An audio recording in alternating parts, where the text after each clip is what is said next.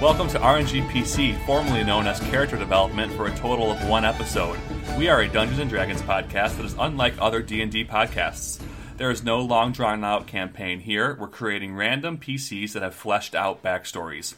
We are all about the storytelling and role-playing aspects of the game. My name is Nathan, and this is my co-host, Jake. How you doing, Jake?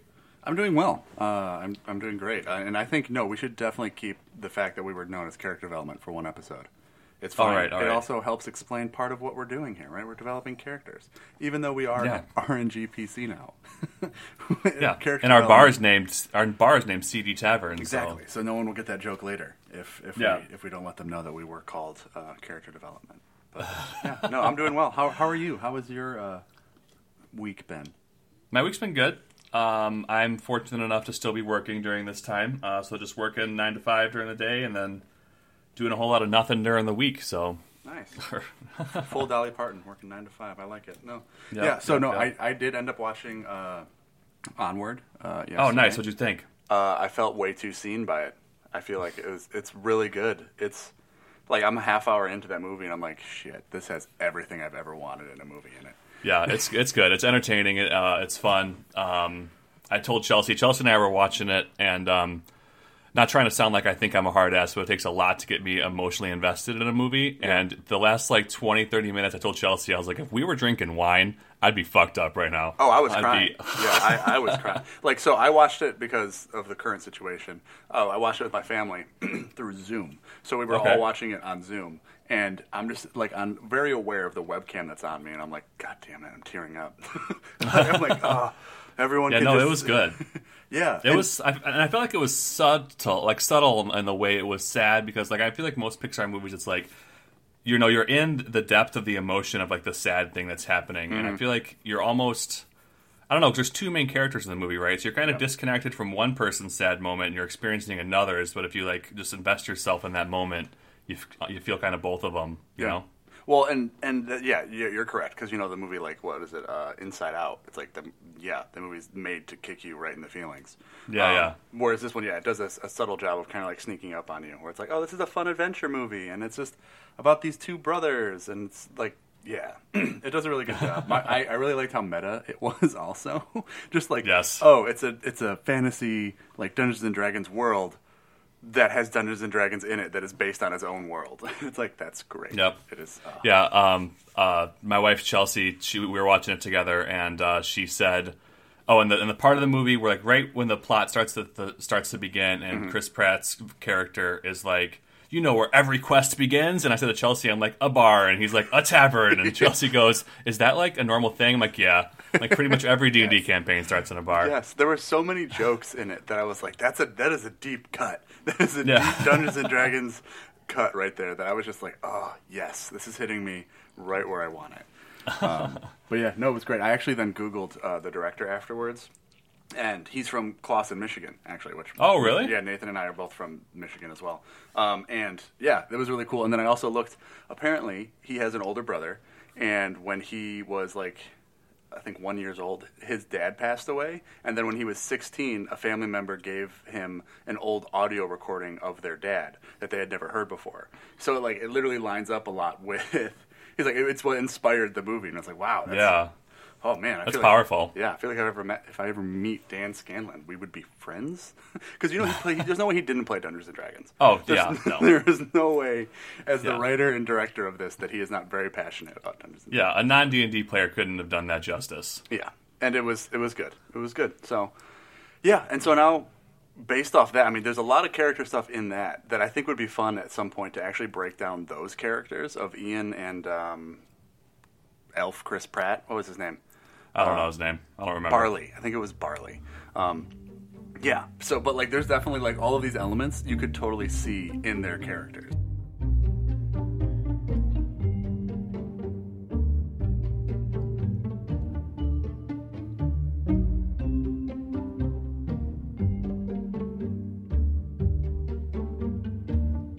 But yeah, that's not what we're doing this week. This week. No, no, no. We are going into a new character uh, on our end that I am bringing uh, the top tier of characteristics to this week. Yes.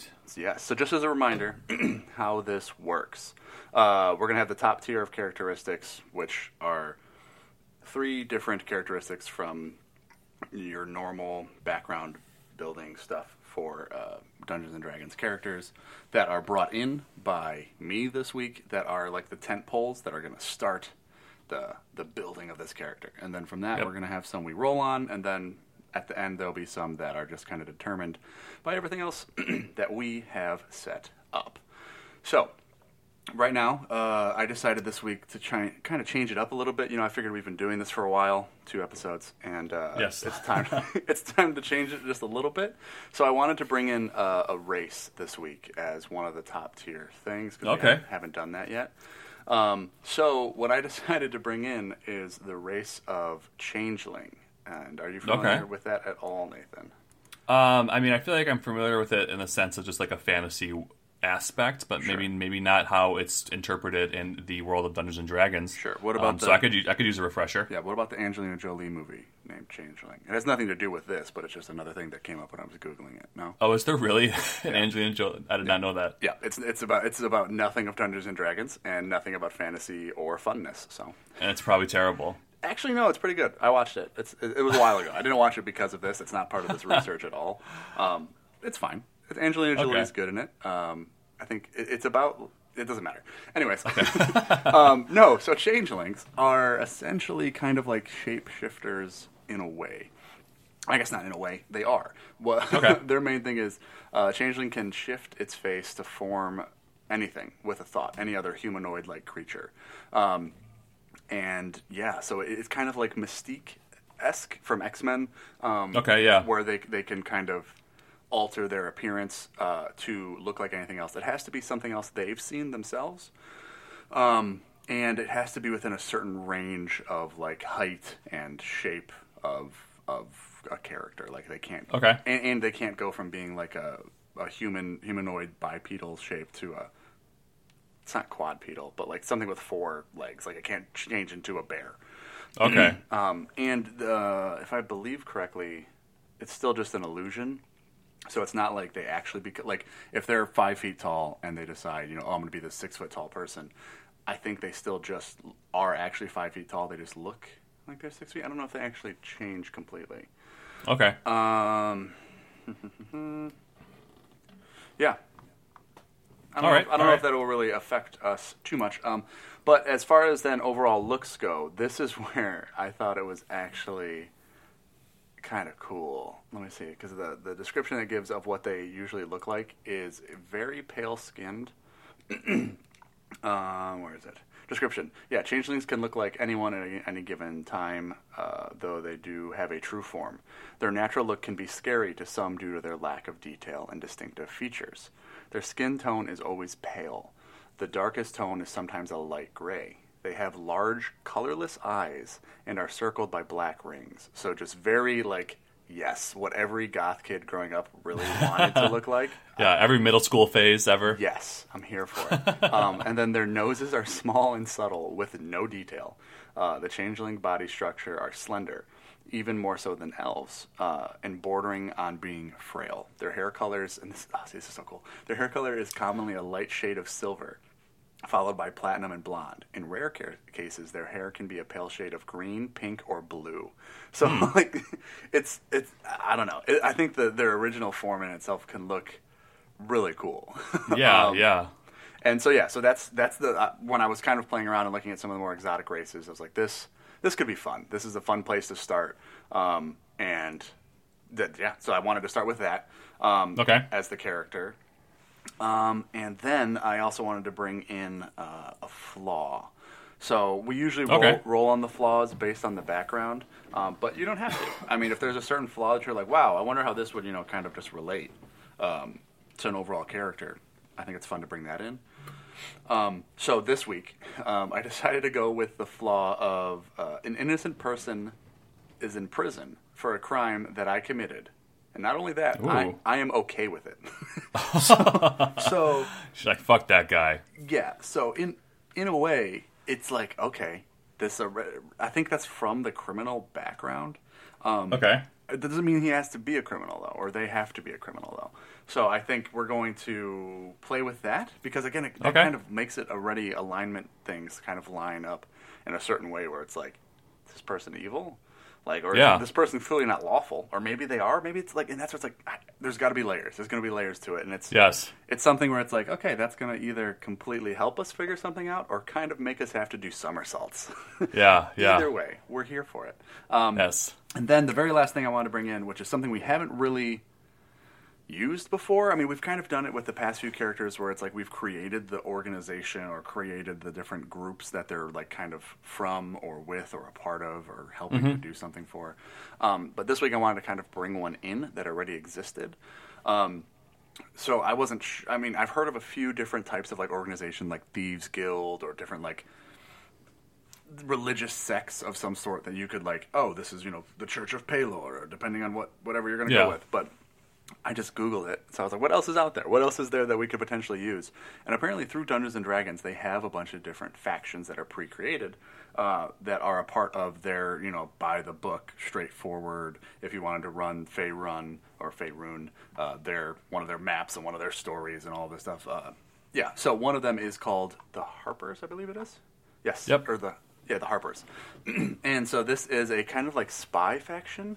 Uh, so it's an old organization that has risen, been shattered, and risen again several times. Its longevity oh, wow. and resilience are largely due uh, to its decentralized grassroots secretive nature uh, and their near autonomy of many of its members. So it's, it's kind of like a spy type network where yeah. it's like kind of... It, and what's fun is, I think, again, taking something like this, you don't have to follow it exactly by the book. Because, I mean, it doesn't really say which way this leans. But, I mean, even just from that description there, it, kind of, it sounds like Hydra. like yeah, right? It could yeah. be like a Hydra-type organization. Um, and, and I think it's fun to kind of use it as a place to start, because then it also goes into, you know, uh, the Harpers have cells and are that are they have different cells as well as they have lone operatives throughout wherever the world is. Here it says Faerûn because that's the main world for the current by-the-book D and D uh fifth ed. Um, okay. And so, although they interact and share information with one another from time to time uh, as needs warrant. So they'll they'll pass information, like I said, kind of a spy network. Uh, Harper's, though, uh, and this is where I guess it, it kind of does go into what their ideology is, which is fine to use, but I think it'd be fun just to play with. Um, mm-hmm. It says, Harper's ideology is noble, and its members pride themselves on their integrity and incorruptibility. Because even in that in itself could still be evil, right? Like, oh, yeah. this is what we're fighting for is a noble cause. As long as they believe it's a noble cause, then who, who cares? who yeah. cares what anyone else thinks? Um, and then even integrity and incom- in, incorruptibility, that could be just about the whatever their goal is, right? Yeah. Um, That's be like, I ain't no rat. Yes. I ain't gonna snitch.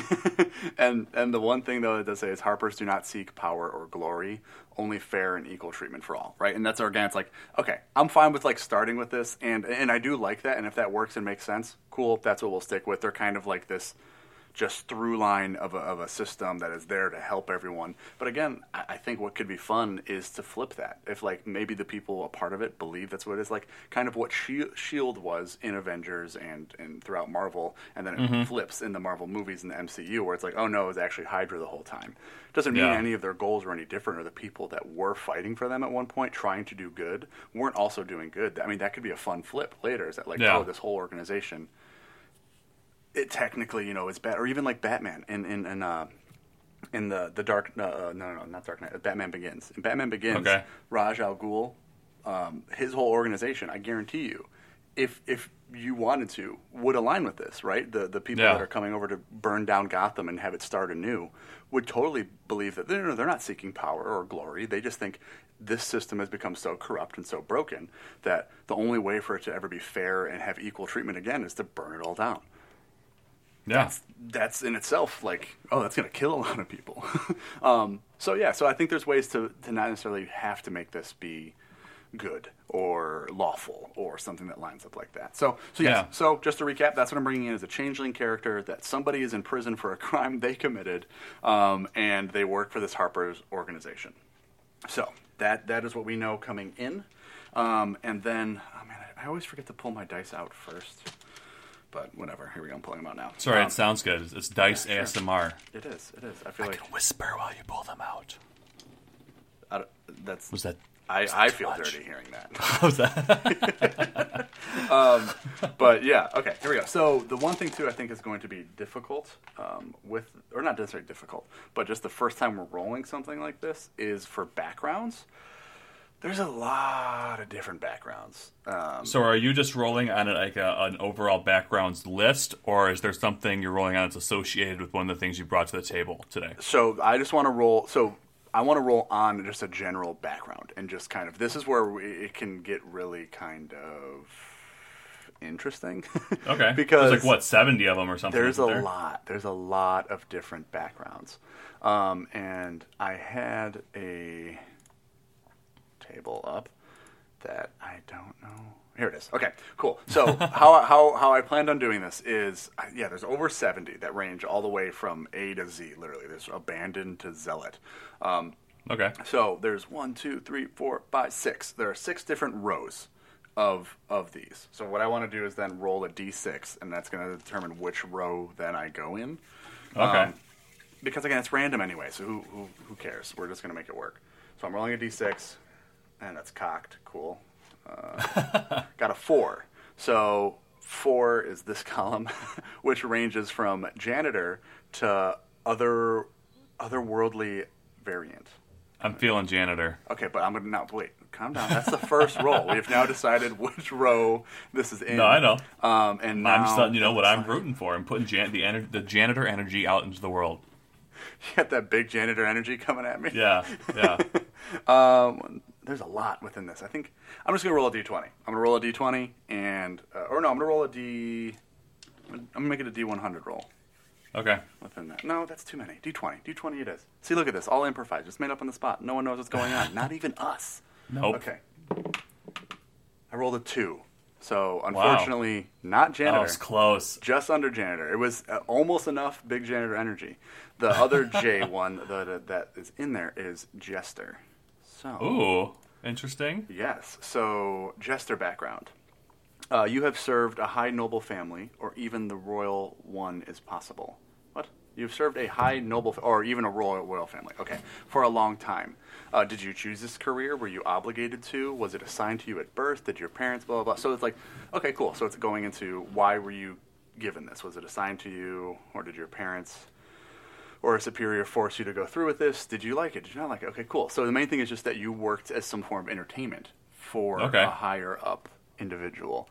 Yeah. Uh, were you considered? Wow. Okay, this is asking just a lot of different questions. The main, to make you think. Yeah. So the main thing I think to take from it is just that you are kind of an entertainer of some sort. Even in the equipment, you get a, a court jester outfit, you get juggling balls, um, or other such devices of entertainment. I think that might be fun to see what other sources of entertainment it might be. Maybe it's oh like my God. juggling torches. yeah, yeah. Or, or, I mean, not even necessarily, it doesn't have to be juggling. Um, Maybe you're super good with, like, uh, marionette puppets or something. Oh, that'd be creepy as shit, yeah. Yeah, wouldn't it? um, oh, you also get one uncommon weapon. That's fun. So it says, for examples, it's like trident or a whip or, or something. Um, okay, nice. Okay, fun. This this this this will be fun. Cool. Yes. I need, also, I need to stop saying fun. When listening back to our other episodes, I say fun a lot. Well, you're having fun, man. That's true. We are having fun. um, okay, so the first thing then to roll on is, and this will kind of begin. Uh, now I'm just going to go through the other traits for Jester. Um, okay. And just roll on them as we go to help build out this character. Um, so, do, do, do, do. The first thing is the specialization. Um, it's, so this kind of literally is just, are you a comedian? Are you a magician? Are you a theatrical? Are you a singer? Uh, are you a juggler? Are you an acrobat? This could already in itself just be a fun way to kind of figure that out. Because I think if we go with uh, theatrical, that's totally could be marionettes, yeah. right? So is this this is your feature, right, under Jester? Yeah, it's it's it's okay. yeah. It, not every background has something like this, but it's yeah, it's it's the, the the specific thing to that background that doesn't relate to other backgrounds. So this is what okay. the specialization is, and it, it helps us kind of figure out what gotcha backstory it is. And what do you roll on? Uh, D, it's a d six. Um, d six. Yes, and so I rolled a five, so that is juggler. So he is a, or they are a juggler. Juggler. Um, all right, cool. Uh, then there's another feature underneath that. The whole world is a stage. Due to your hardworking past, you can always find lodging and food for a performance. Uh, you're an expert ah. at finding opportunities to do your show, even if they do not, even if they're not obvious in the first place. People will tip you for your performance based on how good it is. These people also tend to suspect much from a simple fool. Oh, do not tend. Wait, what? These people tend not to suspect much from a simple fool, allowing some foul play to go unnoticed. Cool. So it's like, oh, it's just whatever entertainment. Not yeah, because I mean, jesters, I'm pretty sure are, are stereotypically they have like tomatoes and shit thrown at them, even when they're doing a good job. So they're usually pretty dumb, uh, pretty not not that respected in society. Yeah. So I feel like that that's, that's pretty awesome so far with um, a lot of the other stuff we have going on. Yeah, and I, I'm already starting to see like it could line up ni- nicely with this whole idea of being able to blend in and potentially yeah. infiltrate different types of things. um, hiding, out, right. hiding in uh, uh, plain open or whatever the hell, however the expression hiding in is. plain sight. Plain sight. Yes. Yeah. um, okay, so now I'm going to roll on personality traits, which is a D eight. Okay. Uh, all right. Um, I'm not going to read through all of these. We're just going to go with the one I roll. Yeah. All right. Sounds good. D eight is a five. So uh, five is. I can't resist the temptation to steal something. Oh, man. This is going to be awesome. Okay. Um, all right. And then I think I also put down in there, I think I want to have two different personality traits. Um, I've been, I've, when looking into, just because I'm doing research for this, because I'm trying to be better as a podcaster, um, I, I saw that some backgrounds actually roll and or, or have two different personality traits, and I was like, sure, why not? All of this is made up. We can do whatever we want. So yeah. uh, I'm going to roll again, another D eight, um, and my, my odds, I'll just get a five again, which yep. is like cool. Yeah. Just the nail in the coffin. Ooh, for close. Thief. What? Four. Got a four. Oh. Um, number four is uh, I can't be I can't be just one person. I have multiple personalities. Oh, that's Great. Just a slam dunk. Great. I mean, not only is this the second personality that trait that we rolled, which is kind of hilarious, yeah. but you are also a straight up changeling, so mm-hmm. that's just uh, yeah. It just it's, it's it's exactly right. The the stars aligned. Yes. Uh, okay. Cool. Now moving on to the ideal, uh, which this usually goes with the alignment, but doesn't always have to. All yeah. right. So for ideal, it's a D six. So there's six different ones I can choose from. I rolled a four, which is I never criticize authority in my performances. Okay, okay. That so seems... you play the bad guy, or the good guy, rather, while well, performing. So, yeah. Sorry. You're good. Um, well, I don't... It's weird, because it says it's a lawful alignment, but the actual... I'm going to lawyer. I'm going to be a lawyer here, or try to be a lawyer without having any schooling, um, is... The actual wording of this is, I never criticize authority in my performances. That doesn't necessarily mean, I mean, sure, it, it speaks to a respect of authority, but it doesn't necessarily mean they follow rules. It just means, if anything, it's almost even kind of smart. Because if I'm performing for royal courts or these people that are making the laws, it just means yeah. I'm not going there. I'm not going to make fun of these people. Yeah, that's I'm true, that's true. You're not going to pull an N W A and sing "fuck the police" when they t- asked you not to. Correct, correct. Um, especially also since I'm a juggler, I have no idea how I would even go about uh, disrespecting authority. You would just juggle like donuts, dude. D and D donuts. Yeah. um, but yeah, no, I think I think that just kind of speaks to. Maybe it's just that like he keeps like maybe he takes his job very seriously. And yeah. his job, and like because as a harper, he's probably trying to infiltrate these higher up places, but also as a performer, he doesn't want like he tries to keep those separate. Like he uses yeah. one to help the other, but he does not allow the views of one to interfere with the other. Um, I think is how I'll. Well, yeah, we'll see how it lines up with everything else. All right, and now okay. uh, the next one is bond, which is also yes. a D six. All right, and this is a three, which is. What? I, I use animals in my acts. Oh, my God. Am I juggling mice? You're Doctor Doolittle. I have multiple you're, personalities. You're probably just balancing on pigs and shit while you're juggling. Balancing whatever. On pigs and shit. Well, I mean, they, I mean, changelings are very frail. And what could be... Look, okay, so imagine this. Changelings are very frail, nimble-looking creatures, right? Uh-huh. But they can change to look like anything. So if he's currently changed to look like a Goliath, he still is a very frail changeling, but yeah. looks like a Goliath standing on the back of a pig. And they're like, oh my god, that pig is so strong. Yeah. World's strongest pig. Come see. Um, but okay. Uh, now the next one would be Flaw, but we already had that one because I brought it in. Um, with yes. being that someone is in prison uh, for a crime I committed, and I'm okay with it. So, okay.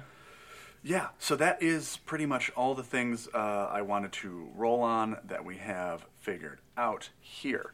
So, now we got to start building this. Yeah, um, I guess I'm connecting these, connecting these dots. Yes, connecting the dots, indeed. So I'm going to go back into the Jester, and at the very beginning it kind of talks about, it starts asking a lot of good questions. Um, it says, did you choose this career? Were you obligated to it? Uh, or were you assigned to it at birth? Or did your parents or a superior force force you to go through this path? Um, How do you feel about that one? Well, I'm tr- so if he's a changeling, I think a, a big part of, of their their backstories are usually that they're just trying to blend in in the world, that they're okay. they're not very... Uh, They're not. They're not trying to create waves usually, and it, it, part of it does also say at one point that they like to try and not necessarily. They don't want to draw attention to them themselves being different or weird. And to your to your point uh, earlier, where you said you know trying to hide in plain sight, that that's what they try and do. That like there's there's even. Uh, I'm trying to find the exact wording of it, but it's essentially this idea of if you become so popular and famous and well so well known as one of your hidden like visages that it, it helps you blend in more because people will now just always kind of buy that. Oh, like they won't question you. Like, oh, mm-hmm. this is the, the, um, what's it called? Like just any rate, like, uh, oh, that that's the halfling jester. I know him. Like, oh, he's super cool because blah, blah, blah. And so it's like, if you're just so out there and upfront about it. So I think, I think maybe he, he chose to be a, a, a jester. I think like that was, maybe not necessarily a family thing, but it was like growing up. Maybe, maybe that's what it is. Maybe he, he got outcast from his family because his family was trying to hide and be this like un, unassuming, just kind of run of the mill, not not drawing attention to themselves. But yeah. he wanted to go the opposite way. He, he was, loved the attention. Yeah, he he was tired of always being like the farmer's son. Yeah, maybe they're farmers. Maybe they're just farmers out in the middle of nowhere. Trying to be very just average and uh, under the radar. And he was like, yeah. this is the worst. I hate this. That typical like, oh, well, I'm going to leave Kansas and go to New York City. I'm going to be yep. make it big time. Um, I'm naming lights. Yeah. Um, so I think that's probably like his draw. And his parents probably were, you know, horrified by that. By, yeah. by the fact. And, and yeah, so I think that that would be a fun way to kind of look at that. And actually, you know what, too? Let's let's roll the stats now, too. Okay. Be- before we start building all this out, before we start trying to say, like, oh, you know, he's actually super into this. Like, maybe if he's, like, super wise, like, he's able to read people better or, okay. or something like that. So I will roll first. Um, I'm going to roll from the top down because I think that makes the most sense. And okay. You, you screwed it all up last week when you did it the other way, so... F you. um, okay, so I'm going to roll strength. Also, so I was thinking about this when I was rolling, like just kind of by myself, just to see the lowest numbers I could just get even. Uh-huh. Do we maybe want to inverse it? And instead of getting rid of the lowest number we roll, we get rid of the highest number we roll? Yeah, um, I feel like that would make sense or maybe for we, our purposes. Yeah, and, and, and again, so... If this is your first time listening, we have, at least this far, for the first two characters, rolled really well for a lot. Yeah. um, and so we've gotten very high stat numbers, which, again, just are kind of play to the characteristics of the individual and what they're able to do and struggle with doing or are better at doing. Um, so I think, yeah, I think maybe this, this week for this changeling, let's see how it works by removing the highest number um, okay. instead of the lowest and just... Okay. To see how that goes. To all the min-maxers out there that really care about this, we're not sorry. Nope. Um, okay, here we go. Okay, so I rolled a, a six, three, four, one. So I'm going to get rid of... This is already going to be maybe a bad idea. Um, so an eight for strength? An eight. An eight for strength. Which, granted, if we would have gone the other way with it, would have been a thirteen, which is not crazy high, but either way. Okay, now you roll Dex. Okay, Dex, coming up. Um, I rolled six, three, three, four, so I rolled a ten for Dex. Okay. Zero to six. Um, and with Dex, though, it says your charisma score increases by two, and either your Dex or intelligence increases by one. Okay, so we could add a one to that if we want to, or we can add it to intelligence. Okay. Um, all right, so let's go with Constitution now. All right, so Constitution I'm rolling. Oh, buddy. What? Of course, as soon as we decide to do this. I rolled a five, a two, and a one, and a one. Wow. So that's four? Yep. Right? That's, that's Is a, my math correct? Uh, that is a that is a four. This is a sickly child. It's a very oh, yeah. Well, sick... he's frail, right? That's... that. Okay, so the, uh, again, just as a reminder, a ten is a normal, healthy human. So if he is six below... He is... Okay, well, let's, just, let's just keep moving. Let's go. Let's keep. Let's see what forward. happens. Let's yeah. see what happens. Yeah. So intelligence. See if he's also super dumb. Um, let's see. I rolled a three, two, two, and a four. So that's a seven. What the? F- what are we doing? this is this is maybe a poor idea. This this may be a mistake. Let's finish it for now and just see what yep. it looks like, and then maybe we'll just start over, and maybe we'll yeah. go back, and the dice gods this week will. You know. Okay, for wisdom. Six, one, two, one. Four again. Wow. Where the hell were these rolls when we weren't doing it this way? We're going to redo yeah, this, but roll, roll, roll charisma. I will, gladly. This is not bad. This is five, five, five, four. So that's a fourteen. Okay, so let's so let's look. So charisma, what's the thing? thing was fucking charisma gets a plus two. So this is actually sixteen. Um, intelligence, I'm fine leaving... No, I think we want to add a one to intelligence, so it's eight. So let's just... Let's just look at what we have with this. Okay. It is not good. It is no. not. Um, Constitution is a negative, negative three. So that means just starting off, Constitution has to do with your hit points because it has to do with like how healthy and hearty you are. So that means... Whatever class we go to choose, he could literally have negative hit points. so, so this character's already his purpose in the campaign is to die right away. He's the um, the, the martyr of the campaign. Yeah, charismatic as fuck though. Very, yeah, um, he'll charm the charm your pants right off. And does not under and if he's has an eight intelligence, which I'm fine with, eight strength. I'm fine. The fours are killing me. Um, yeah, fours are really bad. And I rolled both of those. So maybe, okay, so the, both of those were the same rolls. They were five, two, one, one. Because even if we flip that, that's an eight. That's an eight for both of those. Yeah. Which is still not great. You know what? So let's let's start over. Let's go ahead and just real quick. We're not going to put too much more time into this, but I, I just think if we're going to change one of them like this, I think we just need to redo all of them. Right? Okay. Let's just restart. Um, and what we'll, what we'll do here to try and help keep it average is we'll look at it and and we'll choose. Okay, does it make more sense to get rid of the higher or the lower? Which is more fun? Okay, that that gives us good freedom with it. Okay, so let's do this real okay, quick. You go first, real quick. Okay, so strength.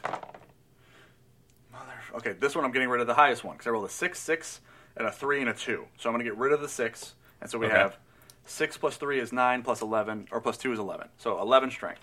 Boom. Okay, awesome. Dex. Uh, Dex. I rolled a. A four, a four, a five, and a five. So I'm going to get rid of the five because yeah. it doesn't really matter. Yeah. And that's going to be um, eight, nine, ten, eleven, thirteen. thirteen decks. Cool. Great. Uh, Constitution. Here we go. Uh, I rolled a four, a three, a two, and a two. I'm going to get rid of one of the twos. And we have a nine for Constitution. This character just wants to be not very healthy. Yeah, well, I mean... That's fine. It makes sense. It does. All right, intelligence. I rolled a six, a three, a five, and a two. So I think I'm going to get rid of I think you're... the two. I want to get rid of the two. How do you feel about that? What's that make it?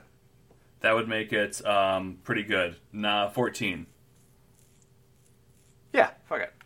Okay. Um, I just feel like with everything else, he's got to be somewhat sure. intelligent. Well, I mean, we still have... We well, still it's your have... character, but... No, I know. Whatever. We're making this together.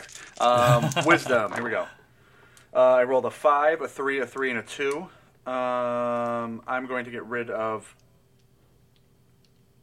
This is for wisdom. I'm going to get rid of the two. Makes it eight plus three is eleven again. Okay. Charisma coming up. Five, five, three, three. I'm um, gonna get rid of th- three and make it thirteen. Okay, and this also gets a plus two, so it's actually fifteen. Okay. Okay, and so then uh, I get one more plus one that I can add to either Dex or Intelligence. Um, let's go ahead and put it on Dex. So we got fourteen. Okay, so now, again, now going back to the backstory and how this will help us. So if he's a farm boy that was growing up on a farm with his changeling parents that were trying to just blend in and be super, you know, underwhelming, um, maybe, I mean, this kind of makes sense. He's not very strong, right? He's he's stronger yep. than average by one, and his constitution is just really low. So maybe that's why he didn't want to work on the farm. He just was not made for it. He wasn't really yeah. hardy and wasn't really going out there to do all this. So he's he's very kind of frail and, and more nimble in being able to be rather dexterous. Um, fourteen, he's, he's learned. He he knows some things. He He's read a bit. He's he's intelligent. Yeah. Um, I'd say street smart in this situation. Uh, Not necessarily book smart. Well, see, no, see, but but with the way we have it, intelligence is higher than his wisdom, so he's more book smart than he is street smart. Oh, okay, okay, I get them confused sometimes. Yeah, true, no, true. That's fine. Intelligence means it's what you learned, um, whereas gotcha. wisdom is what you inherently kind of pick up and learn through doing. Um, gotcha. So yeah, so he's not as book smart, um, but he's very charismatic and. Yeah. Okay, cool. So we're going to say he was a farm boy that ran away to be a juggler. He chose this life um, and ended up being very successful at it and eventually working for a noble family. And now I think what we can do with this is I think how the organization ties in, the Harpers, I think he was working as a juggler first. And they approached him as like, hey, this family that you're working for, this royal family, you're really close to them. You have... A, a line, a through line with them that yeah. we need information on them, right? We we want to hear what they're doing, what their inner workings are. Can you spy for us? Can you be a member? Like he was approached by somebody else that I think kind of becomes his like mentor, um, which then makes him want to. He's like, okay, yeah, sure. Like in a, in a way, like I think that plays into why he left originally, right? Why he left home. He wanted purpose. He wanted meaning. And now the, not only is he the successful entertainer, he's also being approached by this other underground spy organization that also sees value in him.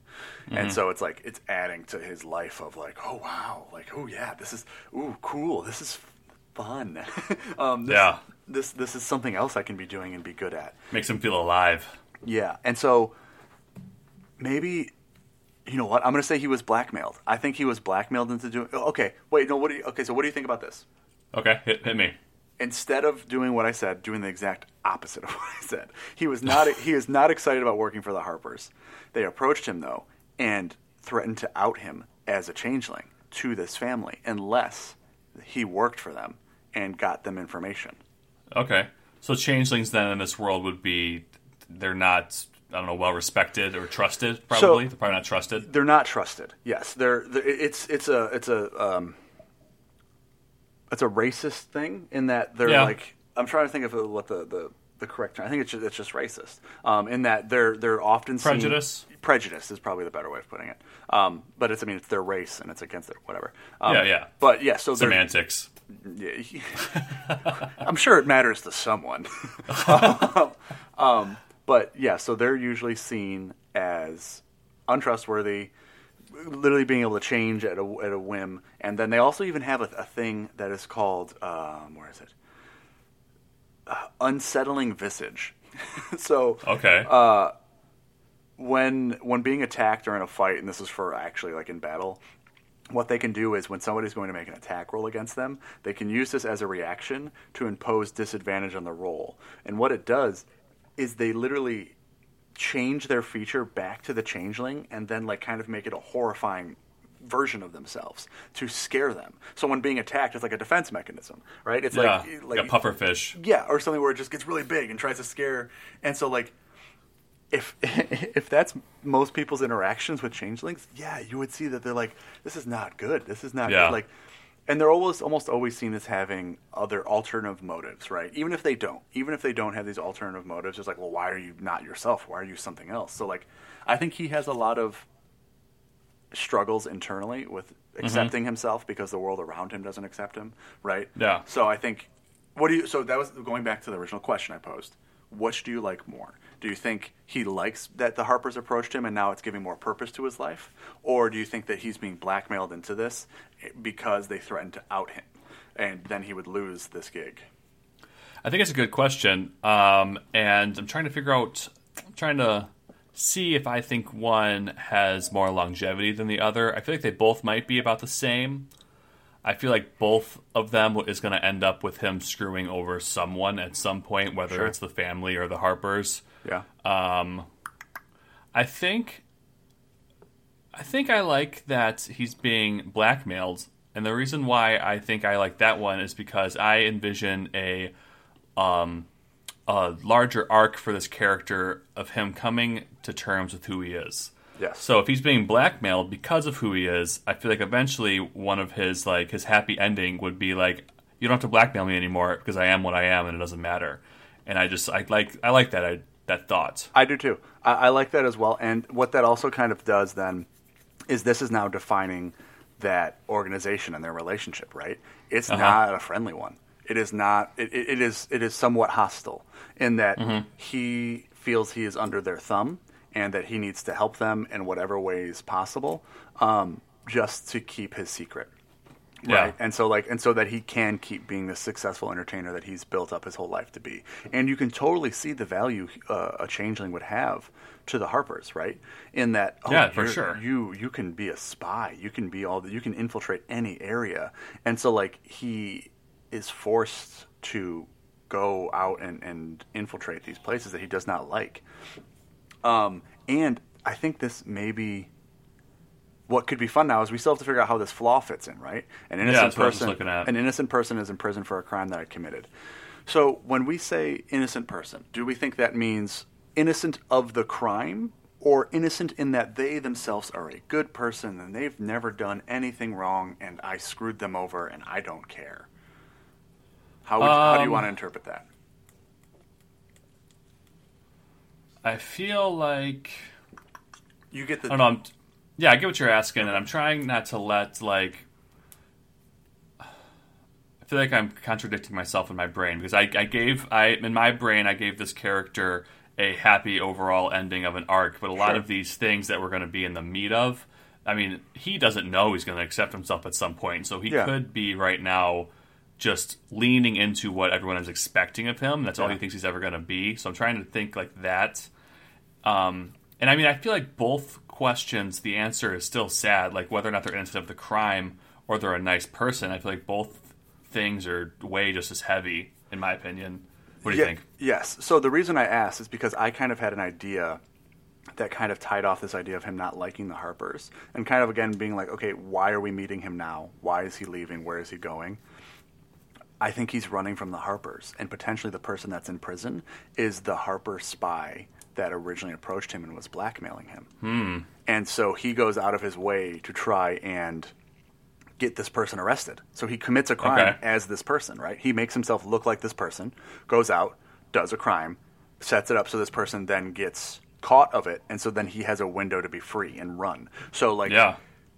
for some reason, he was being blackmailed to be able to stay with this royal family that loved him, right? This royal family was like, oh my God, you're the best. You're the best juggler of mice that stands on a pig ever. Like, you're our favorite. And that's what all he wanted to be able to do. But then something happened where he was going to lose that anyways, or maybe this person was even going to out him because he chose this royal family over the Harpers, and so he was going to go out them.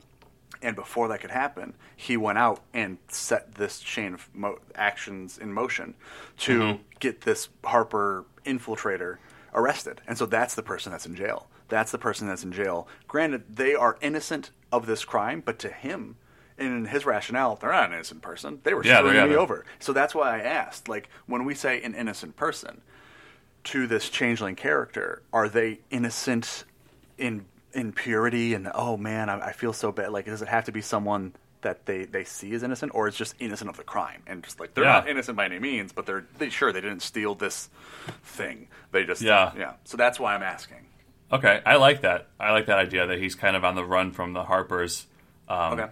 Yeah, I'm a fan of the person being innocent of the crime, but not necessarily an innocent person. Okay, great. Cool. So then I think what this allows us to do now is we can kind of flesh out what this royal family is, what the Harpers wanted from them, and kind of just work from there why he decided to choose the royal family over the Harpers and what the Harpers now want from him. I mean, yeah. So this is this is cool because as a D M, if you give me this backstory and it's like, ooh, so you have two different big factions here that see this one character very differently. This royal yeah. family is going to see them as a trusted, loving, probably raised the kids in a way, right? Like, oh man, they always did this one thing that little Jimmy loved, and yeah, yeah it was the greatest. And so now any interaction they will ever have with him, with this character is like, why did you leave? You know, where did you go? Like, oh man, we miss you. Like, wish you would come back. And like, very loving, very passionate. But this family has some secrets, like any royal family does. Too much power, too much whatever influence, or maybe they have an underground sex trafficking ring. Probably not, because I don't want to do that, and that's not as much fun. Yes. Um, but something like that, something dark and scary, um, that he decided, no, it's fine. Overall, the family means well, and I can't do this to little Jimmy. Um, uh-huh. And then the Harpers now look at him and go, we need to get him back. What happened to him? He screwed us over with that one general we had or whoever that was, you know, doing stuff for us in that city. They're now blown. Their cover's blown. They can't be there anymore. They got to move. So they want to try and find him, and he's being hunted down by them. So that's probably mm-hmm. why he goes on the run. Yep. So, okay, cool. So let's say, huh, let's say that this royal family, um, what do we want to say their uh, flaw is? What do we think the royal family's, like, evil deed is that the Harpers are trying to shut down? Um, maybe, maybe, so like, maybe he just shut down like this local city's thieves guild, and they were, they worked really closely together. And while that, you know, obviously from an overarching like lawful perspective, that's a good thing, but to the quote unquote bad guys, that was like, he screwed us over super bad. Um, I don't know. What are you, what are you thinking? So, Just, just to make sure I'm understanding, so the, the Harpers worked with the Thieves Guild closely, yes? Yeah. And through the rule of this royal family, they finally got the Thieves Guild shut down to the point where they they, they weren't running as much, so that hampered the Harpers. Ooh, hampering yeah. the Harpers. Um, hamper, hampers the Harpers not being able to allow them to be as secretive and kind of like move through and do stuff. So they wanted... So we're saying the Harpers here, if anything, are trying to do. Uh, uh, it's about the the ends justify the means for them, right? Yeah. So they need the Thieves Guild back up because it's helping them run something or do something or or, or do something else that's stopping something else from happening. And so this Thieves yeah. Guild is the lesser of two evils. Yeah. Is that yeah, I think thought? so. Okay. Um, but I, then it's like, what's he? I don't know. I well, see, I like that, but I guess my one thing then is I feel like that doesn't play with the morality of our character as much. I kind of almost liked that this character is is so close to this family that he he he sees that they have a better chance to do good despite the bad thing that did happen, whatever the bad thing is. You okay, know, what, yeah, true, true. Like, and so he doesn't want to give them up for that purpose. But but but to your point, also, I mean that. I'm fine with the, the Harpers potentially being a little bit more of this, like I said earlier, like this Ra's al Ghul, like a, I always forget the name of the people, but either way, like they're coming in to save the city by destroying the city. Um, yeah. So I, I would be fine with that too, and I'm trying to think what what my just off the cuff pitch would be for what this, this royal family maybe is involved in that would be like the opposite to, to yours that makes the royal family a little more seedy and, and, and dark uh, instead. Yeah, I mean, I think they should have a secret, and I feel like what I said isn't really that big of a secret. I feel like they'd be proud that they disrupted the Thieves yeah. Guild, but why do the Harpers now want to know something about them because of that situation? Well, because I think... I, the hard question. I, well, I mean, it makes sense in that if, if following your your train of thought there, what it could be is we need the Thieves Guild open, right? We need them to be able to move and do stuff un unhampered, and and being able to have something over this royal family not only allows us to reopen it effectively now, it allows us to be able to the for, for the foreseeable future not have to worry about the royal family coming in and trying to shut it down again. So mm-hmm. if they go to our changeling character and say, hey, we know this about you. We know that you are a changeling, and we know if we reveal that to this royal family that you love and care about and have worked so hard to get to the station in, they will get rid of you, disown you, never see you the same way again, and probably maybe even have you killed. Yeah. Um, so if you don't want that to happen, give us dirt on them. Find something on the king or on the queen that we can use to leverage them to reopen the Thieves Guild. You have okay. a week. Like, go. Um, okay. So that, that that could be that transaction, right? That Yes, that, yeah. And, and maybe even through that, he doesn't know the end goal of the Harpers, right? Maybe he doesn't know this evil thing. Maybe he's been kept in the dark, too, and that's all brought out through the campaign. Um, yeah. That. It's... it's it's some sort of underground thing where then later he'll have to choose between the family. And, and that's where it could be, this is just the microcosm of it, right? We we find him, and he's currently just after the week, just got that guy arrested, so the Harpers are now pissed with him, and he decided, I need to leave the royal family, because if the royal family knows me, or if, if I'm still with the royal family, they'll come there and tell the royal family all my secrets, and then I'll be dead. But yeah. maybe the Harpers would never do that because they don't want to burn that bridge, right? They, they don't want to lose him. So so we're we're kind of talking talking around this. So I think I, I like your idea. I think we can go with your idea that it was kind of just, you know, the classic, there's a Thieves Guild in the city. Thieves Guild gets shut down. So cause and effect. Thieves Guild is shut down by some amazing royal decree that um, I'm going to say it's a human village it's or a human city that is run by human king and queen. Your basic, uh, let's come up with a name. Let's say it's the, um, what's a fun, like, uh, um, I don't know why I'm drawing a blank. I'm trying to think of, like, nothing too basic. Jefferson's was the first thing that came up. I'm like, that's not, I don't like that. Um, what if they're the Clintons and they kill people in prison? I'm sorry. Was that too? Uh, was that too politically driven of a statement? It's it's it's dirty on so many levels because the first thing I go to is House of Cards, and it's like that's already been done. Someone's already taken the Clintons and done that, and then it makes me think of Kevin Spacey, which then just takes it takes me off this whole on a whole other uh, train of thoughts. Um, so no, not the Clintons. We're not doing that. This um, let's say they're the High Tides. Okay. And um, I definitely did just look at a sticker in my room that said High Tide on it. And I'm like, you know what? That works. Let's say this That's is a, a city by the sea. And so it is a city right on the coastal line. And they're the High Tide family. And so they're the, the Royal High Tides. Um, the name of the city can be something. It doesn't matter. It could even be Podcastria. They're the High Tides of Podcastria. We have, we're starting to flesh out our city. And so yes. there's, there's the human royal family that are the High Tides. Uh, Queen, uh, King, um, Marvin High Tide, and uh, Guinevere High Tide. um, I like Guinevere. Yeah, it's almost like it'd be a good name for a van. Oh, huh? I was I like, it, I was like, I, in my brain, I was like, I heard that somewhere. I think it was, or is it Gwendolyn? No, it's Guinevere. Is it? Okay. It's definitely Guinevere, yeah. um, okay, so yeah, so the High Tides and the the this. Changeling Jester, I, I think uh, this is is this going to be now the third character in a row that has two different names, their given name and then a name they use as the Jester. um, but I think I think when he comes in, I think he is not a human. I think he comes in because he wants to be a little bit more flamboyant, right? He wants to be mm-hmm. a little bit more over the top. Uh, so I think our Changeling is, I'm going to say... Oh, this is the thing I didn't even think about when bringing in a changeling. I have to come up with a bunch of different races or things that he potentially is um, when when interacting, when when doing stuff. Um, so I think I think for them, he was a. What are some other?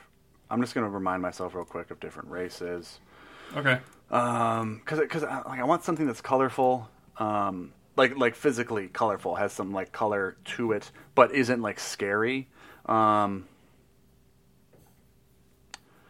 so I don't think he's a halfling or, or a gnome, right? Because he, he doesn't want to literally be. Maybe he's a tiefling. Okay, that could be interesting, um, and and very kind of like flamboyantly either purple or a blue. Yeah, or or I like or, tiefling. So. He presents himself when he is this this grand royal jester to the High Tides as a tiefling. And I'm going to say he is a purple tiefling for an homage to uh, a character from Critical Role. I'll show you don't watch. Okay. Molly Mach, R I P, gone too soon. um, And so he's a, he's a purple tiefling when, when, when he's performing for them. And I'm going to say he has one name because he's a performer. And so he just goes okay. by one thing. And I think it's going to be... Because he's got horns, right? So what if it's like... You would. It's got horns. It should be like a fun, like demonic name. Oh, what's the name? What's the name of the character in... uh uh uh Monsters Under the Bed, or, or the with with Howie Mandel from the nineties. There was a movie. Uh, nope. That I'm looking it up. Howie. Nope. Mandel monster.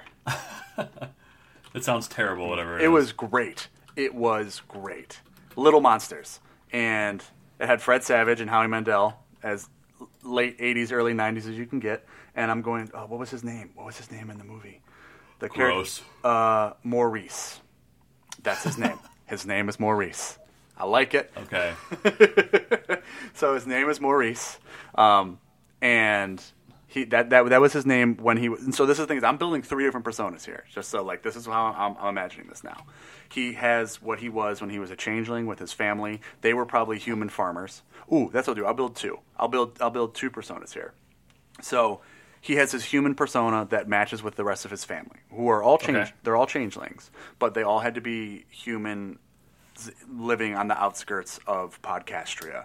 Um, uh-huh. And then he made it big, went into the main city of Podcastria, made this persona of this tiefling Maurice, practiced really hard to be a good juggler, and got to uh, be well known and well liked by all them as this bright, flamboyant, purple. Um, uh, uh, tiefling that I think has a jester's hat, has a very cool like jester's hat that is a similar purple and like orange of some sort. Yeah. Like his colors are like purple and orange to match with his skin and all of this. Um, he uses animals in his act, so I think my my initial thing was mice. I think does he have like performing mice?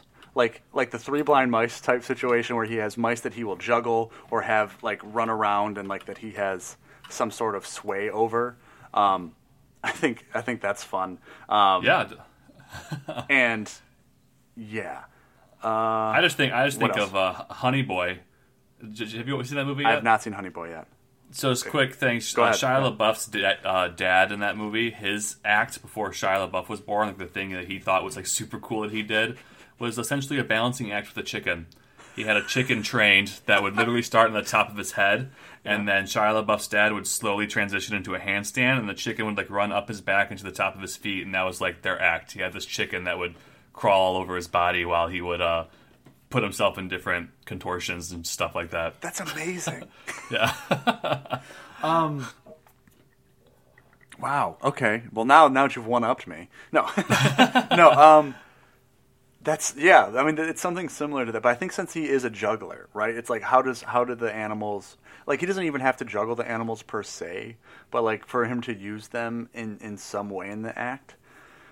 Um, he could juggle chickens even. I mean, I don't know why I keep going to that. He has to juggle these animals, but um, I mean, maybe he is juggling the animals, but he has like a uh, da- like because you're typically juggling. I mean, three things is the basics. So maybe he's got two dangerous items in one hand and an animal in the other. So it's like high stakes. If he messes up, he's either going to hurt himself or that small animal's going to die. Okay. Okay. So that's that's that's kind of what makes it like, ooh, watch this. You know, that's the suspenseful part of it, watching him perform. Okay, so he doesn't have three mice. So he maybe has like one, one like uh, uh, one thing, one animal that that he juggles. So it doesn't have to necessarily be small. But um, but see, what I was also kind of was I was liking a visual I was having now is of the family cat just always standing underneath him as he's juggling these mice. okay. Um, but but no no I'm trying to think. Yeah. Well, what could be a more what's a more D and D like pet or like small animal that's a little exotic and out there? Um, a ferret. Ferrets aren't that exotic. Um, let's just go with the mice. Let's go with the mice. Okay. I don't want to. So we have, but I, I, I do like your idea that he does switch it up sometimes, right? I think there are three mice, and he will do the safe, just juggling the three mice that are named um, um, Jerry and Phil and Alexander. Jerry, Phil, and Alexander are his three mice, and he will juggle the three of them and talk to them like they understand him, and he then also will switch it up and have knives or things or things that are on fire. He's so good that he can switch them in and out. And like maybe uh-huh. maybe even, oh, I'm now imagining this. We're getting really into this one detail, but fuck it, I like it.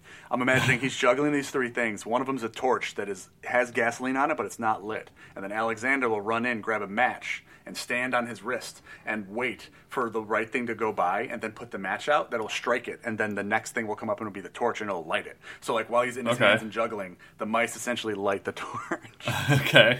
uh, um, yes, so that's that. And then there was the the High Tide's cat that was constantly trying to eat his three mice. Um, okay. And yes, so that's what he was doing. That was his act. That's what he's built. He was this flamboyantly purple and orange colored uh, uh, tiefling that had a classic jester's hat. Um, and I think he had a, not necessarily bells, but he had like just a lot of like. I think since he is from a farm, he does try and keep that like that he's from a far off place, this far off land out in the nature, and, and all of this. So like there's like little accents um, on this that are all very earth. Related and earth kind of tied together. And this is where I'm, I'm segueing here now. One of the other things we need to figure out still is his class. Mm-hmm. And with this, I was already kind of, I'm excited because when coming in, I was like, God, I, I everything says rogue. everything yeah. about this is going to say, but but now the way we've built this, I would say nothing says rogue. This doesn't feel like a rogue at all. Uh, if anything, I'm thinking bard. He's leaning really, really hard into a bard-like role. But yeah. I guess I was trying to think through, since he's using these animals in his act, could he maybe be a druid? Does it maybe, yeah. maybe that, like, and... I mean, he could also, for the purpose, one thing we've never really discussed that we don't have to go into great detail about now, but for the purpose of a campaign where you're gaining levels throughout it, you could, a lot of these characters can be multi-classed pretty easily, mm-hmm. um, which, mm-hmm. which is something I've personally never done, uh, so I feel like I don't have a lot of advice on how to do so, but, um, yeah, I feel like this character could multi-class at some point. Yes, um, I agree. And as far as like with multi-classing goes, with the actual like rule, rules of it, as much as there are rules in D and D, um, you just have to have certain uh, stats usually to be able to go into another one. Before. Oh, that's right. Yeah, but it, it doesn't really. It's not huge. Again, the story is what matters more. Again, referencing Critical Role, at one point, one of their characters goes to multi-class into Paladin, but isn't strong enough to do it. So what the D M, Matt, does is he just has this really cool dream sequence where the god that he wants to be a paladin for asks him questions and puts him through this trial, and once he completes the trial, he essentially has a Captain America super serum moment where, boom, now you wake up and you're two points stronger, so you're strong enough to be a paladin. Like, there's, like, like you did it. So it, it's it's all loosey-goosey. As long as it makes sense for the story, that's what matters. Yes, um, yeah.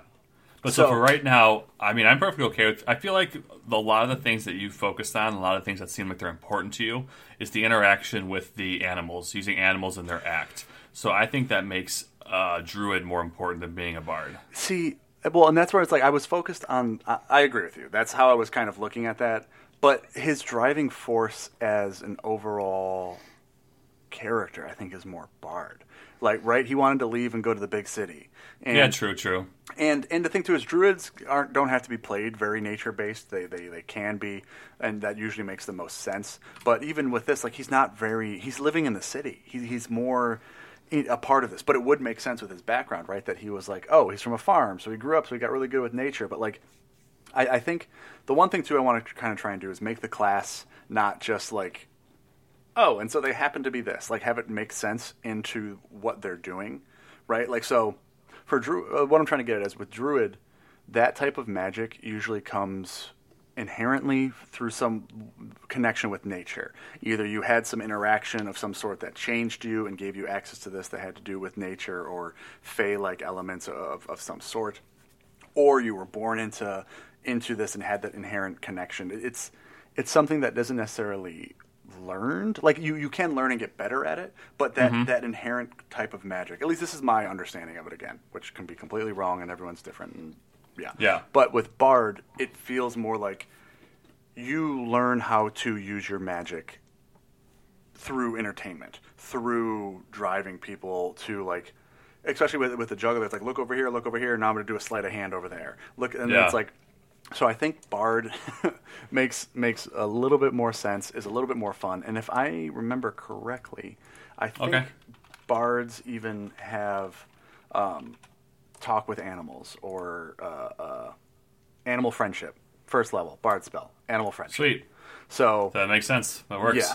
And plus, I mean, you can nowadays you can train mice and different things. To, I mean, like that guy, like fucking Honey Boy's dad trained a chicken. That was real life. Yeah, that was um, real life. So yeah, so he's a bard. So he's a bard, and he's an entertainer. Um, his his his persona when with uh, the High Tide family is that of this tiefling named Maurice, um, that is purple, orange, very flamboyant. Um, mm-hmm.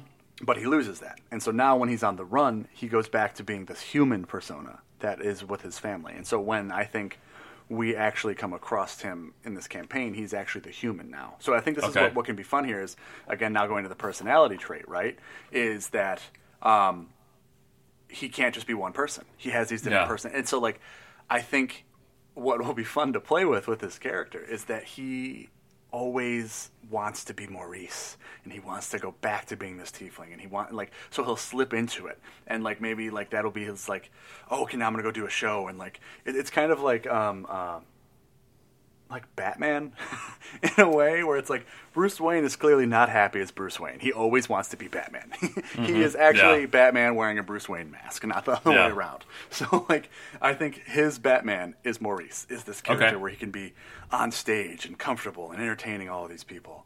Okay. Um, so I think this human character um, is uh, just kind of mundane, normal, just uh, I'm going to say like tan-skinned, right? Because they're like, okay, they're out in, in on the farm, so his family was just kind of like, oh, well, we're outside and we're changelings are very pale, so we'll we'll want people to think that we're we're just kind of like olive-skinned, kind of, you know, like uh, Italian kind of looking with dark hair. Um, just they could even grow grapes. They make wine. Maybe they have like a winery of some sort. Mm-hmm. And that's their main, just you know, whatever. We just sell wine to the local establishment. We're super low key, and so the the family is the um. say Ortega's. Okay. so Ortega family. Um, and his name through that is uh, bah, bah, bah, bah.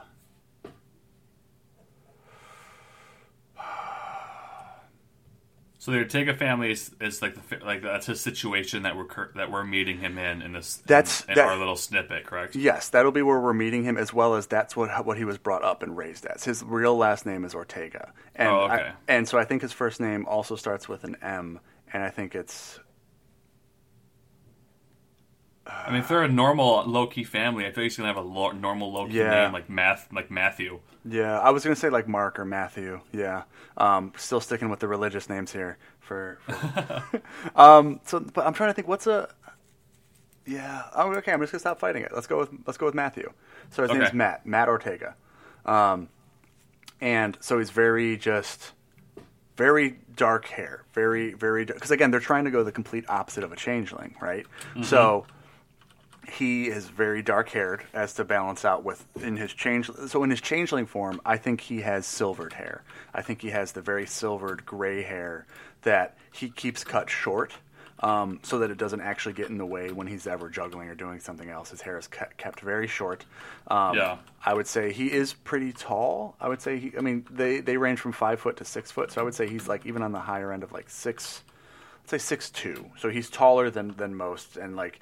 Uh, And he's very featureless, very gaunt, very, very thin. And so his his Matthew Ortega persona is very, very dark-haired, uh, very thick eyebrows. Um, he probably even has, like, a mustache. Because that's the other thing about changelings is they don't grow any facial hair or any, okay. any body hair. They don't have any body hair at all, like elves. So I think in this in this visage of him, he has this mustache. Um, and I think... When we meet him now, he still is trying to entertain. He is still trying to be um, uh, this this character that gets attention about him, but mm-hmm. he was forced to run from the the royal family because he he, he would rather leave them than be outed to them. Yeah. So is that why he steals now, you think, to make a living? Since he's on the run? That's one of his personality yeah, traits. Yeah, well, that, I was trying to I was trying to get back to that, too, is like... Uh, but see, it says I can't resist the temptation to steal something. I think for him, it's more of the fun of it. It's more of the, the like, the like it's, it's kind of klepto.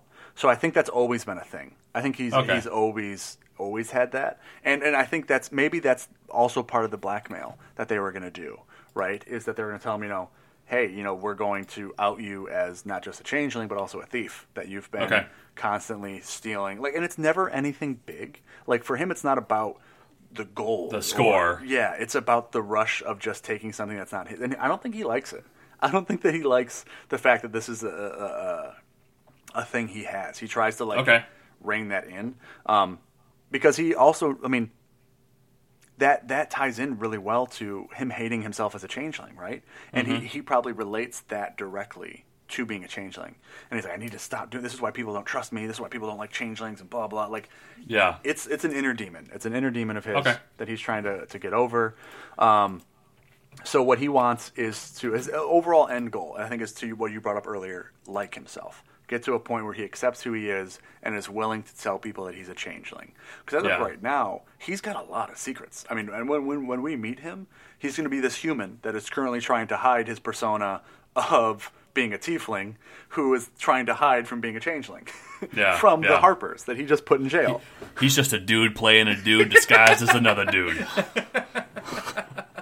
Yes, that is exactly who he is. um, I know who I am. um, so yeah, okay. So he's got all these different. So, but I, but I still think his his desire to perform is still there, and so I think when we meet him, he's struggling to come up with a new act because he's afraid okay. to do the same act with the same mice. Because if he does, and he like he's known for these performances that he would put on not just for the royal family, but like at their big parties and all their big yeah. shows, and so like. People around know who he is, and he misses the family. He misses the royal family that uh, uh, we said there was. It was Marvin and uh, Guinevere High Tide. Their kid's name is apparently Jimmy because that's what I made up on the spot. They got little Jimmy, um, and that kid's. Let's say he's eleven. So for the past at least seven, eight years, almost a decade, Maurice was the main source of entertainment that would come around, and he got well known. He probably even has a place in town that he can't go back to now because he, yeah. he assumes that the the Harpers are trying to find him there. Um, and so this person that blackmailed him, I'm going to say they're the classic rogue. They're they're somebody that came in that was probably even a part of the Thieves Guild that got shut down, right? And maybe that's how they approached him. Maybe he doesn't know that it's actually the Harpers. Maybe this person that's a part of the Thieves Guild is blackmailing him as a member of the Thieves Guild, not revealing that it's the Harpers. So this is something, again, the D M can layer in later, right? So once yeah. once this person that's in jail that uh, we're going to say their name is Raven. Okay. And, oh, uh, yeah, let's say they're a woman. Let's say they're a woman rogue that was a part of the Thieves Guild. That her name is Raven, and she is a half-elf that is this classic rogue that came to his place one night and threatened to out him with all of this stuff and gave him a week to do some digging or even just decide to give up what he already knows about the high tides. And she shows up in his place in the middle of the night, scares the shit out of him, and he probably was sleeping as a changeling, but she already knew he was a changeling. Yeah. And she threatens to out him with all of this stuff, and uh, yeah. And so he, he freaks out and then probably even goes in and tries to start digging, tries to start finding something. And I think maybe he did find something. Maybe he does find something about Guinevere that, like, is really bad. Okay. And so he he he doesn't want to ruin little Jimmy's life, though, right? So yeah. he, he found out that Guinevere actually has been um, pulling strings on uh, uh, this other city. There's another city somewhere that she has been. Oh, maybe she's been planning an uprising within this city, within Podcastria, against Marvin and all of this. And no, then no, that might be too big. That might be too much. Because why wouldn't he out her then? Why wouldn't he just be like, oh my God, they got to save my city? Um, yeah. So maybe it's not something that big. Maybe she's just having an affair. Maybe Guinevere is just having an affair, and he tries to talk to her about it, and he tries to help her bring it back. And she breaks down and cries and all this and says that she wants to. And so he wants to help her get better. And so that's the information he has, but doesn't want to give to uh, the the, the Harpers, okay, um, or this Thieves Guild, to Raven, who is this rogue like individual that is now in prison. So they're in prison because okay. of a crime. What is the crime? Um, he likes stealing things. Okay. So what do you think he stole? What's something fun that he could have stolen? Um, I don't know. It's just something. I mean, I don't think any one thing sounds interesting from a, that he stole, to me at least. I feel like, you know, he got caught stealing a family heirloom. I mean, something important. Okay. It's going to be important to someone. Do we think it's from the High Tides? Because, I mean, that would make the most sense, right? That he stole this, um, because he would have access to that. Yeah. And that's what would be embarrassing to him. He'd be embarrassed by but, that. But no, no, no, no, no. So this is the thing that he stole as Raven, right? So, yeah, he, okay. so he comes up with his plan to look like Raven, this half-elf rogue, get caught stealing something, plant it at her place, and then lead the police there to get her arrested. Yeah. So I agree. It could be some kind of family heirloom um, that is something very important to the High Tides. Um... Ah, yeah, what if it's just jewelry? It's just some kind of necklace that is, like, invulnerable or invaluable to them because it was, like, passed down from generation to generation. It's just this really nice necklace um, that he, he he pockets and then makes himself look like Raven and just sets up this whole chain of, of events that lead the the town guard to Raven's meeting place where he was supposed okay. to meet, meet up with her, and she's there alone, and he's planted the, the jewelry on her. Um, okay. Because he then looked like somebody else walking around. Okay, so that's, boom, I think I think we did it. So what he wants now, what he is trying to do when we meet him, is he's got a lot of moving pieces. Uh-huh. And end goal of the whole everything for him as a character and person is to accept himself and be happy with who he is and not feel like he has to hide anymore. And, or at least, not even necessarily from everybody, but just from the people he cares about, right? Because right now he cares about the High Tides. He even cares about his own family still, but he wants to find people that accept him and uh-huh. help him accept himself. Um, end goal, big thing. But right now, where he's at is he's trying to come up with a new act. um, he's trying to make a new persona for himself. Um, And essentially just start again as an entertainer and as a performer um, because he can't be what he was before. Mm-hmm. So he has some skills, and he's trying to get a little bit better at it. Um, and, yeah, so he's essentially just trying to start a new life again after having all of this that he built, and he's kind of upset um, by it. And I think he wants to avoid the Harpers. He wants to avoid the royal family and and just, yeah. And so what... what uh, What's his alignment? Um, I feel like he can do anything at any given time to try to protect the things that are important to him at the moment, like his identity and not getting caught by the Harpers and yeah. blah, blah, blah. So I feel like there's an unpredictability there that makes him chaotic. Yeah. Um, I think he's just neutral. I think he's going to be chaotic neutral, and he's going to do whatever he feels is right in the moment to protect whatever is important to him in that moment. And whether it comes out good or comes out evil will be determined by, I guess, the outcome of the action.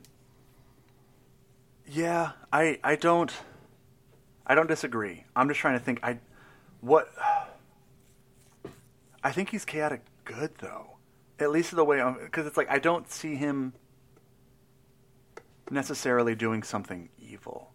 Like, because even even when we've talked about it, and maybe it's just the way, the way I, I've been thinking about it, which is kind of put uh, a, a slight tint to it. Mm-hmm. But I, I think I don't see him as doing anything evil. Um, yeah, but I mean, an evil act might not be evil to him. Like, he's doing something to protect himself or his identity, and what he does in the moment as a reaction may have felt safe, but the outcome then comes out evil on a, on accident. You know, um, sure. It doesn't have to be like an, the motive to do whatever he did doesn't have to be like doesn't have to be evil, but the outcome could be. Uh, perceived as such. Yeah. So that's why I, I don't know. It's up to you. I I, I, th- I think I, I, I agree. I, I think he is kind of in that chaotic neutral type.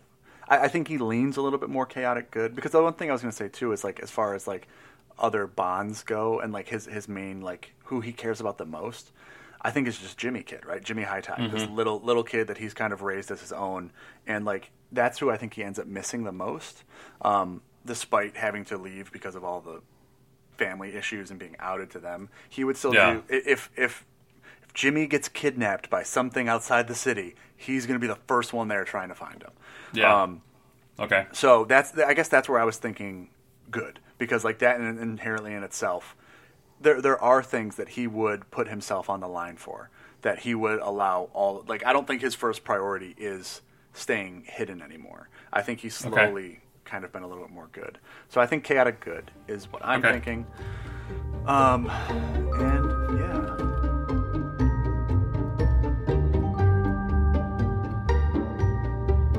So let me set this bar for you, this bar that you're walking into in the seedy tavern. It. It's changed a little bit since the last time we visited. Good. There's a couple of tables, you know, spread throughout, you know, typ- uh, typically four tops, uh, not more than that can sit at one table.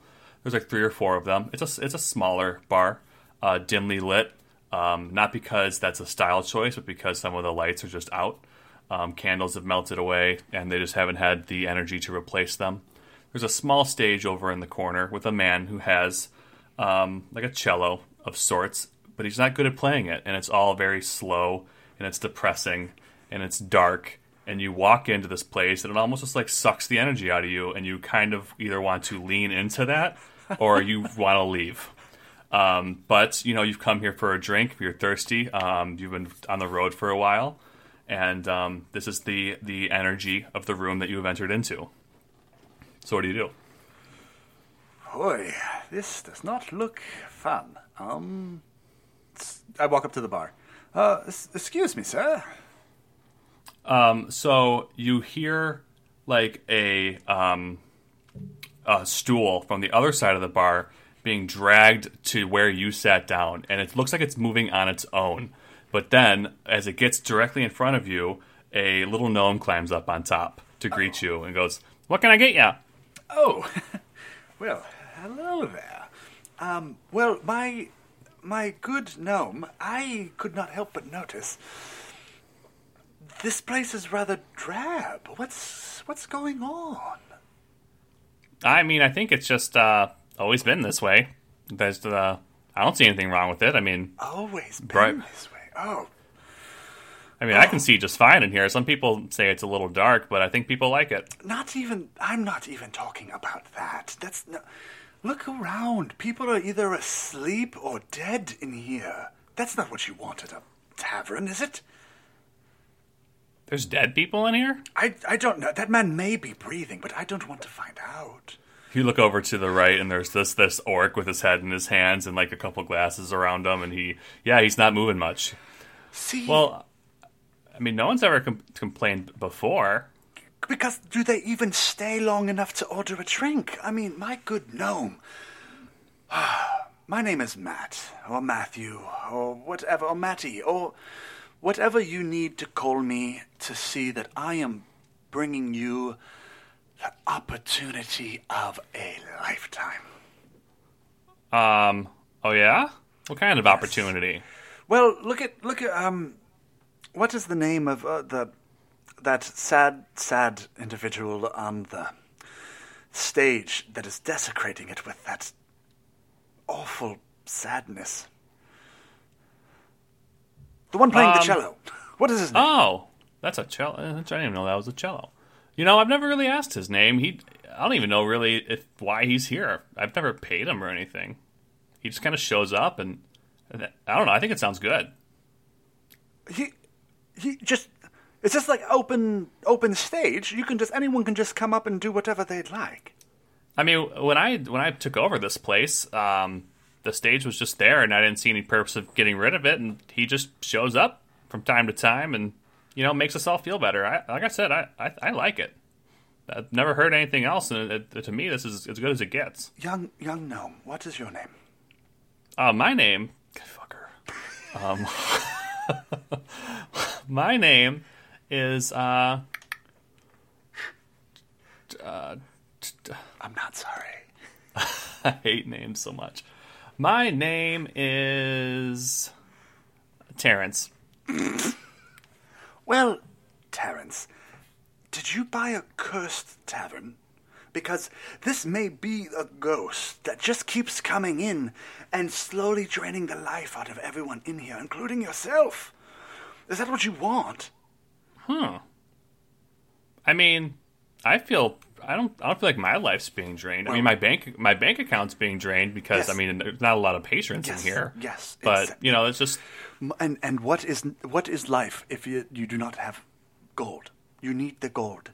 And what? Okay, uh, I am sorry. I can help. I I'm here to help you. I can fill that stage with such life, with such energy, and such excitement that the people will not be able to get in here fast enough. You will have a line out the door. I am an entertainer.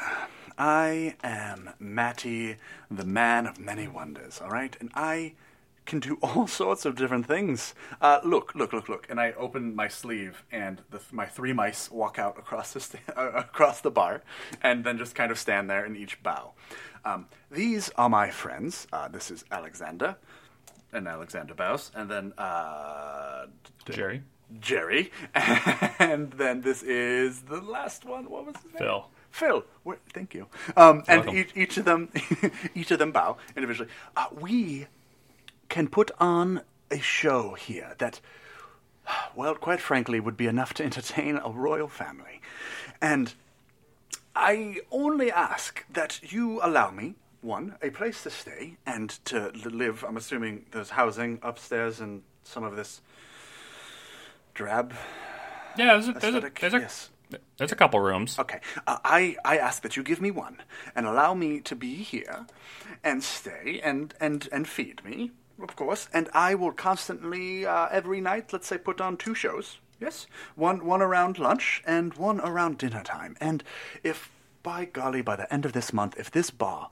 and this tavern has not gone from being one of the seediest and saddest places in all of Podcastria to the talk of the town, I will leave, and I will leave you, Alexander, here, because frankly, he's my least favorite. So uh, all I have to do is just room and board, and you're going to send droves of people into here for me that are going to pay me and make me rich, essentially? Yes, I think you're starting to see what Matty can do for you. Um, I mean, it seems like you lose out on this deal, but, you know, that's, that's uh, fine uh, by me. Well, well what, of, of course, at the end of this month, after you see what I can do, we can discuss moving forward. And perhaps then set up an arrangement of some sort that includes all of the, what I said before, and perhaps some gold as well. But, but I, I understand that you need perhaps to see what I can do and, uh, what I can, uh, bring to you first. So I, I don't I don't tend to be presumptive of uh, any sort. So uh, yes, is, does that sound like the type of arrangement that you can uh, get behind, young Terrence? Um, I mean, yeah, I think so. I mean, to be honest, I think you've got a uh, you know uh, the bar's been set pretty high with our cello player over there. I mean, he's he's pretty I, pretty. Oh, oh don't pretty don't, great. don't don't I. You are wrong, and your opinion is bad. So, I I mean no respect by that, or disrespect. Ah, well, either way, both. I think, I think this is really the dawning of a new day for you, Terrence. And I think we can have quite the fruitful uh, relationship uh, moving forward.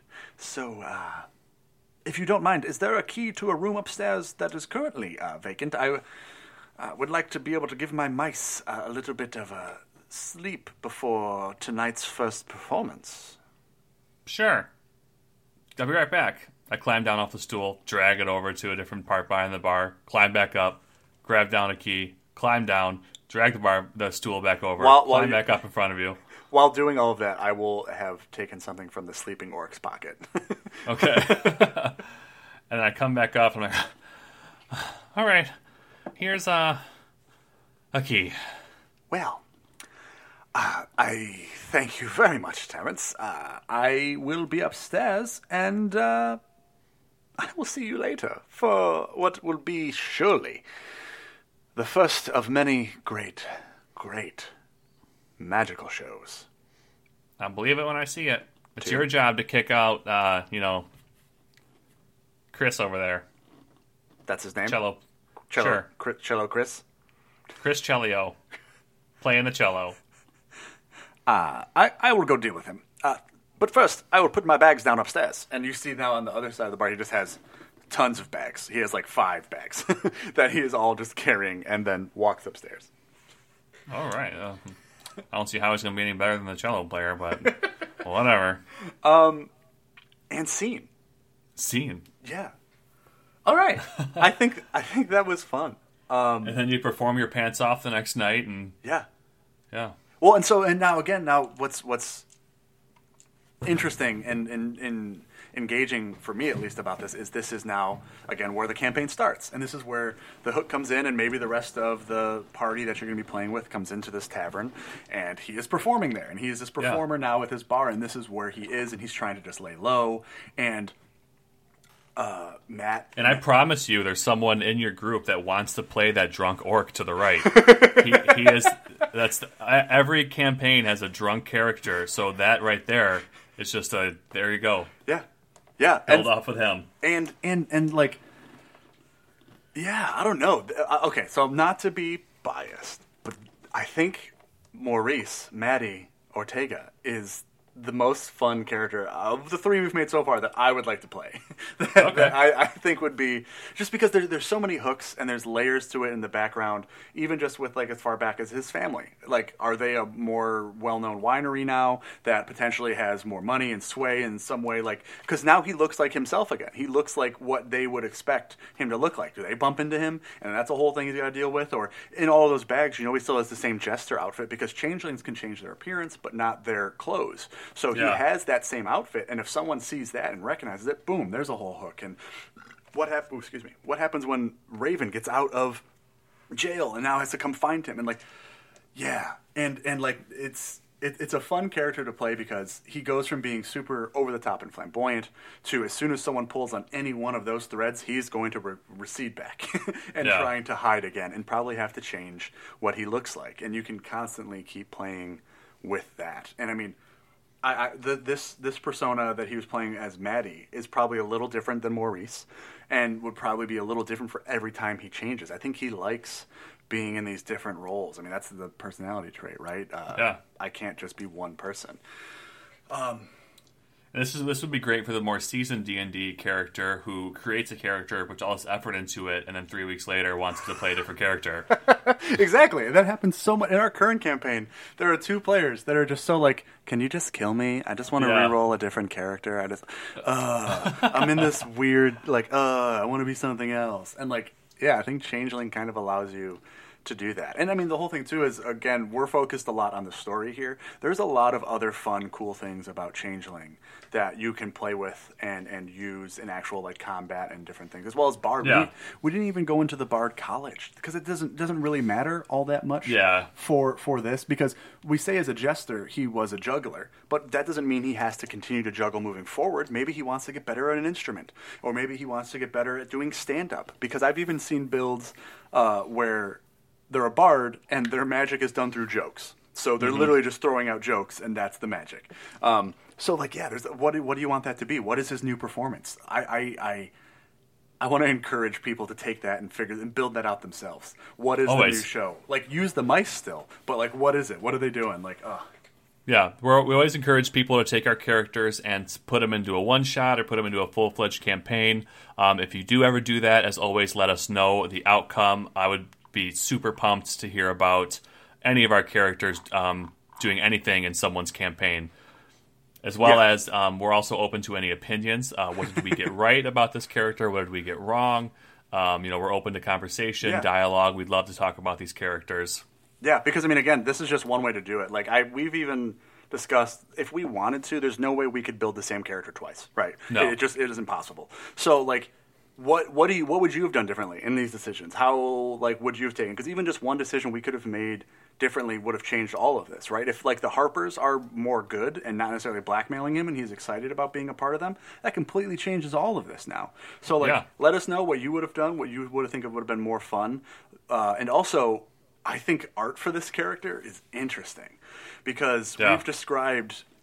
Two different, or three different actually, three different physical appearances. His changeling true form, his human, what he grew up as and now is reverted back to as Maddie, um, and Maurice, this changeling, or the, the tiefling that is this flamboyant, over-the-top, his Batman that he wants to be able to be again at some point.